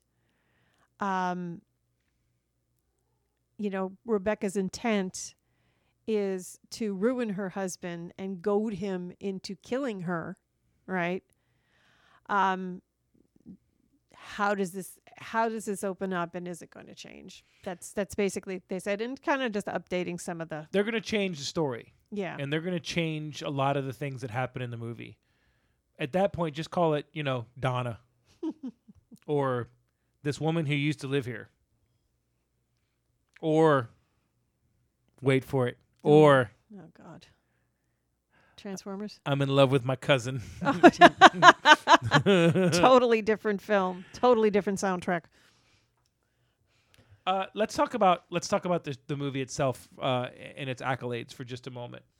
This was um, I didn't go much farther than these two movies for Mr. O. Selznick. I don't know what kind of career he had before Gone with the Wind. I don't know what kind of career he had with a- after Rebecca, but wow, 1940. The Best Picture nominees were Gone with the Wind, Of Mice and Men, Wuthering Heights, Mr. Smith Goes to Washington, Wizard of Oz, and Stagecoach Door 2. um, and there were five others because they used to do 10 like they do now back back then. And of course, Gone with the Wind won it hands down. A- And, and in 1941, which was the 19 year the year for 1940, uh, nominees I wrote down six of them were Grapes of Wrath, Kitty Foyle, The Philadelphia Story, oh one of my The Great Dictator, Grapes of Wrath, and Rebecca. And that was Mr. O. Selznick again. Those are 12 immensely insane popular movies that are 80 years old that people still know about today. And he got Best Picture back to back as a producer. Yeah. That's that's fairly impressive to me. yeah that was the those those two years 39 and 40 and 40 or 40 to 41 just amazing years for a movie because his girl friday was out in 42 Yep. amazing film Um, there was a there was another uh, movie. Uh, was Kitty Foyle the one that had Ginger Rogers in it? Kitty Foyle was Ginger Rogers There Oscar was- win. Yeah. there was another one that was there that I didn't write down because I only wrote six. Now this, but this is what really impresses me about this movie and and Gone with the Wind. Um, as as you know, on the other podcast, one of my co-hosts' issues is the popular movies never get nominated for the the big time awards. Like uh, his his the thing that always sticks in his craw is about how great Endgame was, Avengers Endgame, and it made the most money and it got nominated for nothing. When was the last time you remember Best Picture being number one at the box office Being number what G? for this for the year? I, I don't know. It doesn't happen very often. Um, the one that I ran across, um, the last one that I remember was um, Rocky. Okay. Rocky Rocky was number one, and the one that was before that was The Godfather, number one at the box office. Gone with the Wind is the if you if you account for inflation, it's the number one top grossing movie of all time. So which means obviously it won that year as well. But Rebecca did the same thing in 1941 Yeah. leading up to the box office. So in 1940, you had Gone with the Wind win the Best Picture and top the box office. And in 1941, excuse me, 39 for Gone with the Wind, 1940 for Rebecca. It was number one at the box office that year. It made $6 million.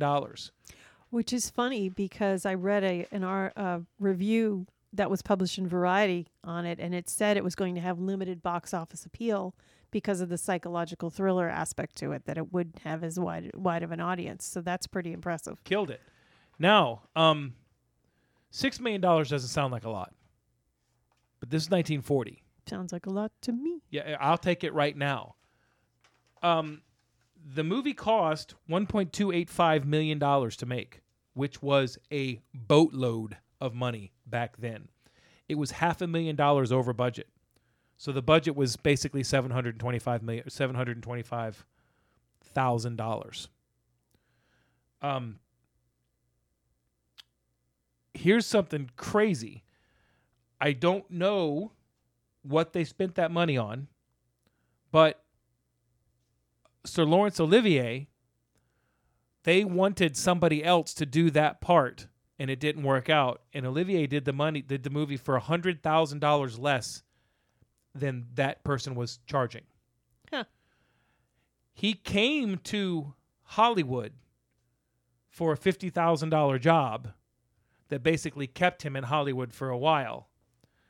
Vivien Leigh, they asked her why she was in Holly- why she was in Hollywood because as everybody knows, Vivien Leigh was also British. Um, she said she was there to get the part of Scarlett O'Hara, but she was actually there with Mr. Olivier.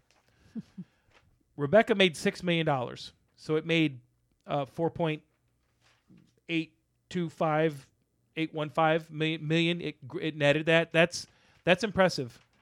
Uh, Boomtown, which I did not look up, I forgot to look up. I don't know what that was. That was number two with five million uh, for that year. The Great Dictator, the Charlie Chaplin classic, which was nominated for Best Picture, was five million dollars. Strike Up the Band, I've never heard of it.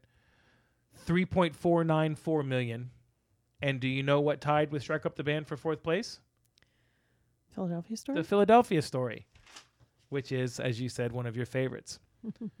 um, Alfred Hitchcock lost Best Director to John Ford, uh, who did Grapes of Wrath. I've never seen Grapes of Wrath. Probably won't ever see Grapes of Wrath.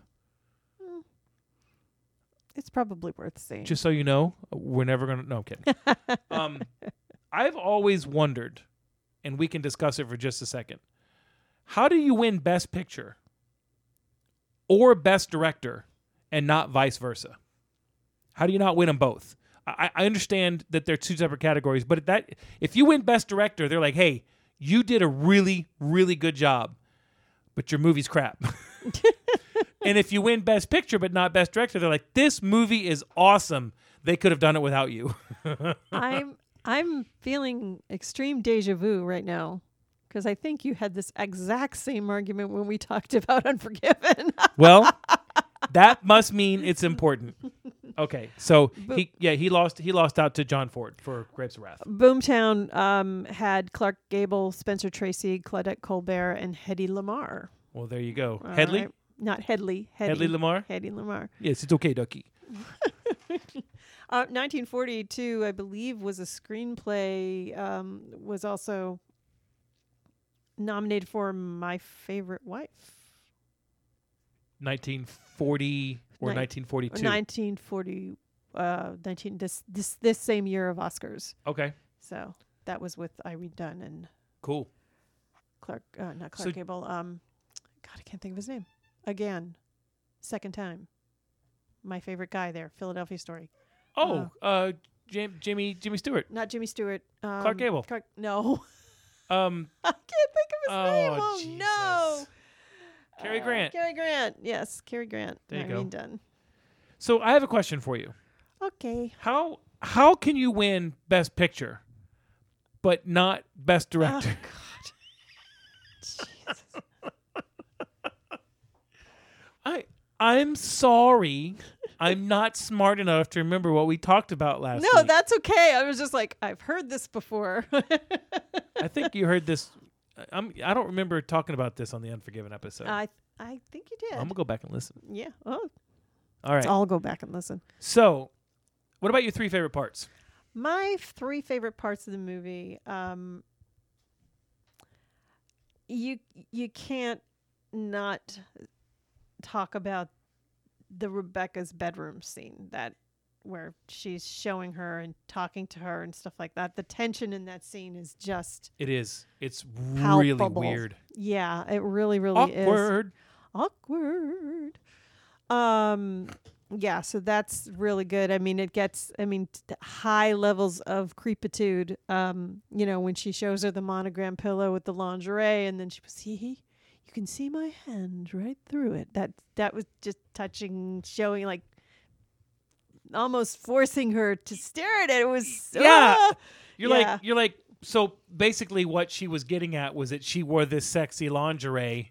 and you yeah Ugh. you're frumpy you're a little frumpy girl um i liked the scene with Jack Favell's attempt at blackmail Which part? Um it would just the whole thing was really orchestrated and then you've got that that great line you know old boy i have a strong feeling that before the day is out someone's going to make use of that rather expressive though somewhat old-fashioned term foul play Oh, yeah. Took touch my damn chicken, I swear to God. Yeah, eating my chicken and drinking my booze. Get out of my carriage. Um, and uh, I I really enjoy the scenes um, between uh, when Mrs. Van Hopper is trying to kind of elevate herself, um, especially with Maxim, and um, best line at all. Most girls would give their eyes for a chance to see Monty, and Maxim goes, "Wouldn't that rather defeat the purpose?" that was a great Yeah. line. Yes. there's a th- that only equals to when she's walking away and she's kind of berating the lead um, for trying to be part of that conversation. And she said something about oh but you know they're so temperamental. She's an artist. She's like i think she said i knew a musician once and I, I must have been very much in love with me because every time he saw me coming, he would run go the other way. And it's really funny because the actress of Florence Bates who played her, um, I looked up her IMDb uh, bio, and she got into acting very, very late. Um, I think this was probably a major role for her. I think she was also in Kitty Foyle, like as a customer, like a maybe a one-liner or something like that. Um, but she was a school teacher. She um, went to law school. She passed the bar. She practiced law for four years. She took over her parents' antique dealership when, after they passed away, and traveled the world. She married an oil tycoon. He went bankrupt. They went to California, and that's when she got into acting. So, interesting. That's that's what I'm gonna do. When Go we when we go bankrupt from my oil tycoonish nish nish nish, we're yeah. Your I'm- oil tycoonage. Yeah, yeah. Look, I made fun of I made fun of Miss Van Hopper, Right. but she was really good. She was Yeah. she was really good in it. She was annoying as hell, Oh, which is why I picked on her. But man, she she was really good. I loved, and I love watching these old movies. And we've talked about it when we mentioned something like Mad Men. You watch Mad Men and, and the things that they do on the show that people used to. She's sick in her bed with the flu, smoking. Yeah. You know what I mean? Uh, j- oh, what and what was it? What was it she did? Where she got angry and she uh she had to have a chocolate. Oh, she was taking oh, that medicine, medicine. That medicine tastes ho- so horrible. Give me a chocolate to get a taste out of my mouth. All right, my third favorite scene was the exposition scene in the boathouse, and and the reason it was is because it was not where you thought that movie was going. You knew that there was a you knew that there was a boat out there, and you knew that there was a body in the boat, but you I didn't think that it was Rebecca's body because he had identified the body and blah blah blah. And then as it goes on and it goes on, and you're like, holy cow, this mo- this movie literally did it. It took a left turn and it's headed for the cliff, uh, and and what you said, it was so well done that everything was revealed using words and facial expressions. There was no, uh, you know what, I don't know how to write it, so we'll just show it to you. That type of situation. I really, really like that. My second favorite part of the movie was right at the very end, after they had found out that Rebecca had cancer uh, and all those things. And uh, uh, Maxim says something to Frank about, you know, thanks for being a friend or something. And I'm something about how I'm surprised you didn't know about the boat. And he looks him dead in his eye and said, I knew the whole time. yeah. I'm I'm your buddy. I I I got you. Um probably back then that type of loyalty wasn't easy to find, but now it would be hard to find.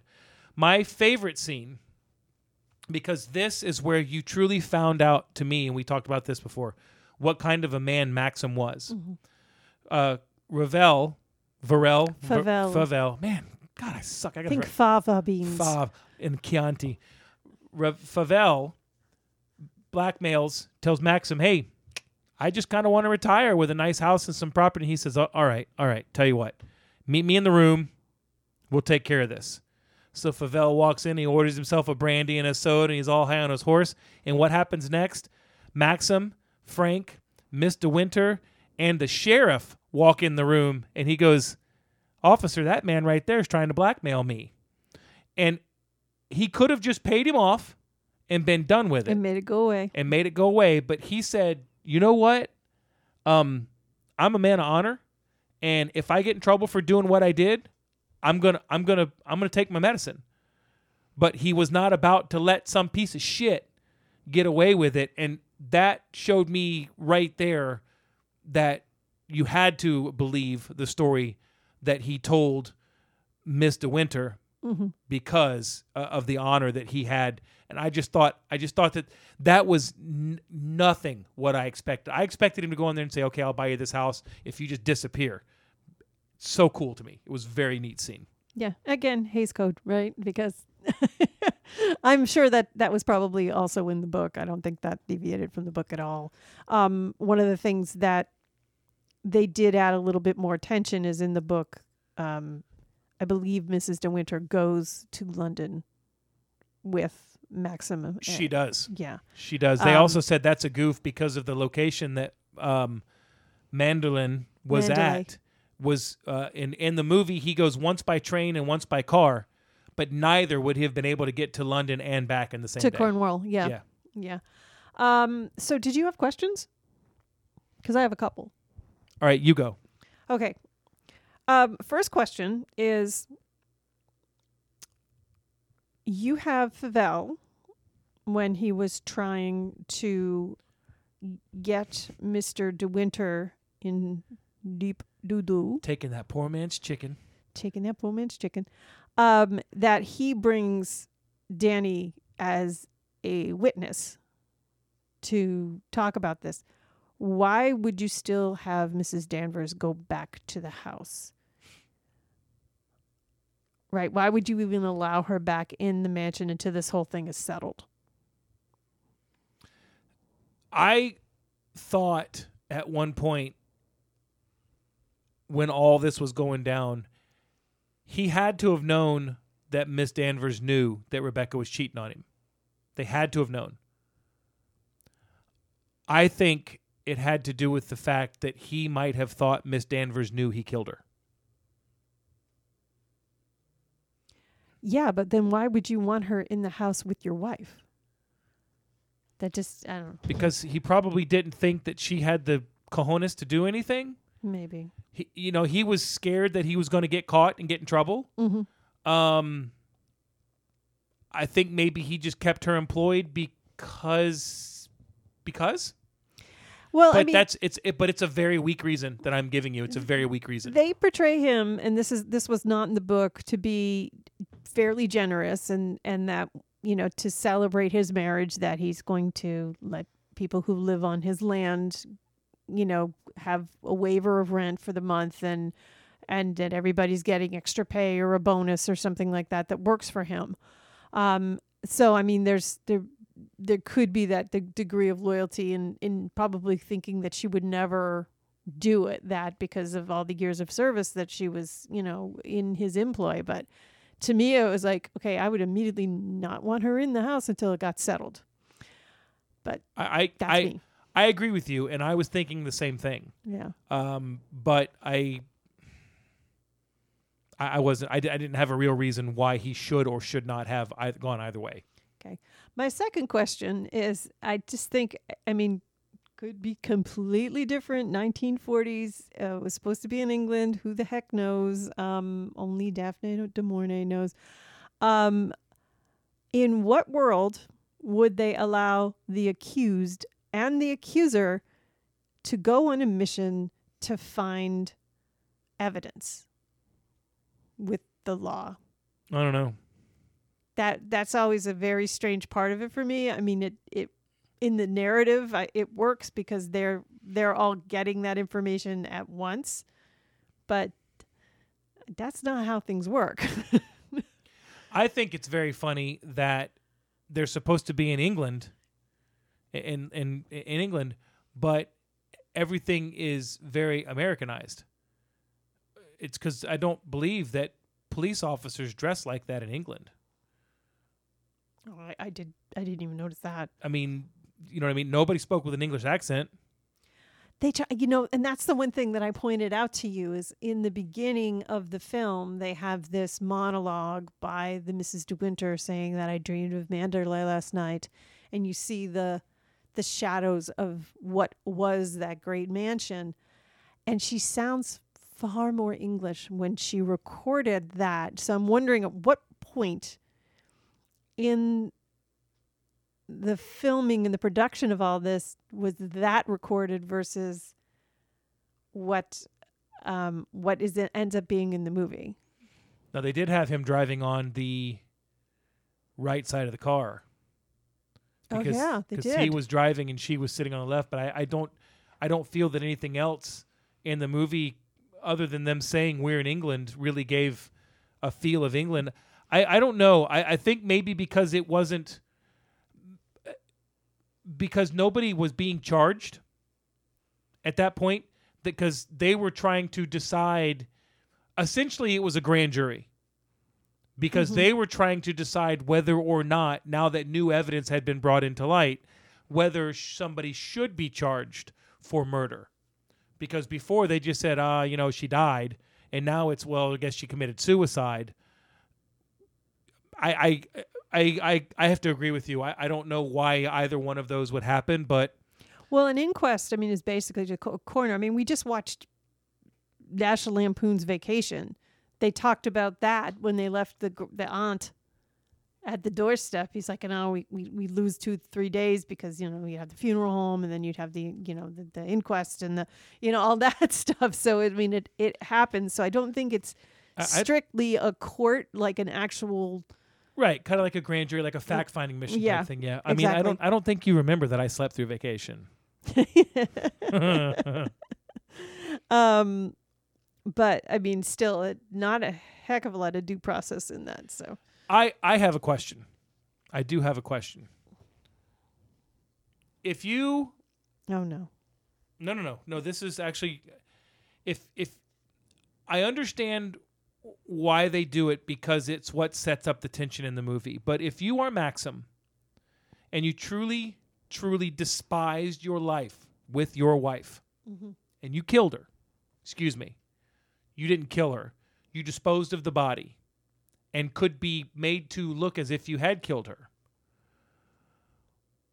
Why would you leave everything exactly as it was? Why would you not wipe the house of her memory? I think he had to play the role because a lot of this is was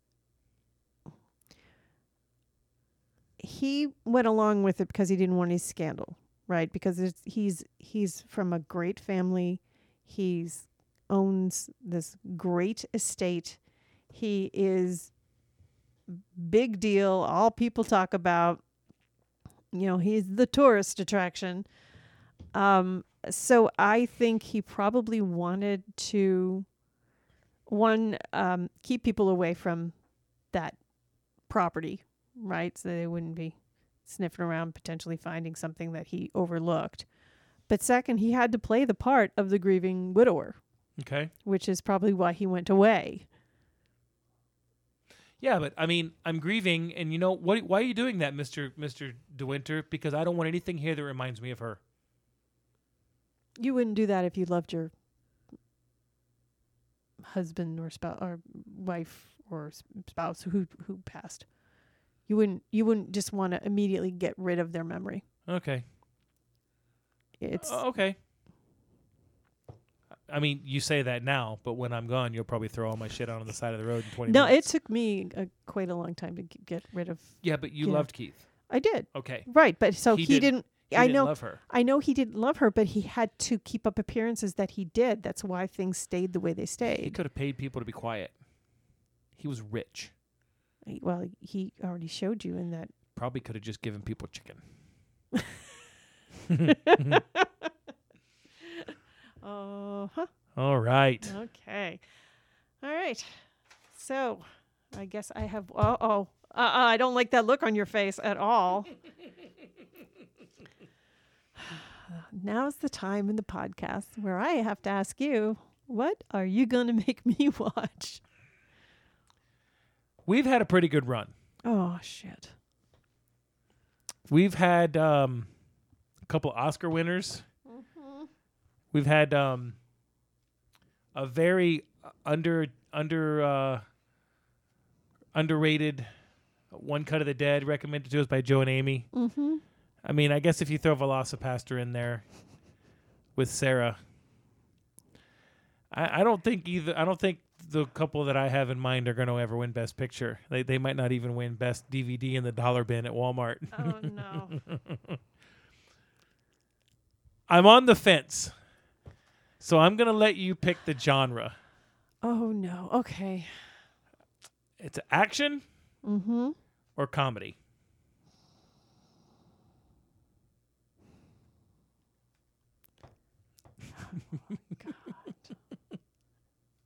Lesser of two evils. I'll go with action because sometimes it's just not my forte. Not my forte. Not my. You know, my not my cup of tea. Okay.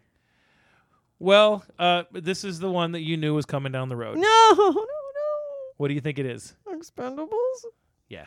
Okay. It's the Expendables. Listen, this is a very fun movie. It's a Mhm. movie that is not full of itself. It knows exactly what it is. It should have been Best Picture. should have had Best Actor. Uh huh. Listen, All you right. don't make three movies if the first one sucks. Um. Hello, Fast and Furious. You sometimes make three movies if the first one sucks. Oh, they didn't make of- three; they made nine. I wouldn't make you watch something that was completely awful. I, I'm, I'm, I'm kind of a little sad you didn't pick comedy. Okay. To be honest with you, All right. but we'll do the Expendables. You know what? We'll just do all three of them. All three. Yeah, there's three Expendables. Oh. Oh. y- I think you're you're you're kind of pushing me to my limit. Nah, they're on- pretty much the same thing. We can talk about them and no one will know the difference. okay, I'll watch one and you watch two. I've already seen two and one a lot. Come on, Terry Crews is no, no. I don't think Terry comes in it to the third one. oh, that stink. No, no, Terry's in it. Yeah, Terry's in Expendables. You're gonna love it. Terry wants his yogurt. Yeah. Um, I'm G Bishop seven two on Twitter. Okay, you can catch me um, at T5FF underscore angel on Twitter, marketing underscore angel on Instagram. You can catch the podcast and reach out to us um, on Instagram at Honey Watch This, Twitter at Honey Watch This, and we also have a Facebook page. If you are part of another podcast and you want to recommend a movie for us to watch and uh, maybe even come on and uh, discuss the movie with us, um, please uh, give us a shout. Um, we'd be happy to talk to you.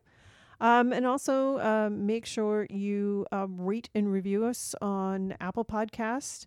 Um, or you can follow us, um, and I believe you can also rate us on our Podbean page, which is honey you should watch this dot podbean.com. Sounds good to me. All right. Everybody, thank you for listening. No. I would like to say that I was, ex- I, I didn't talk about it a lot at the beginning Mhm. because I didn't want to go gush or anything. I was very, very surprised at how much I liked this movie.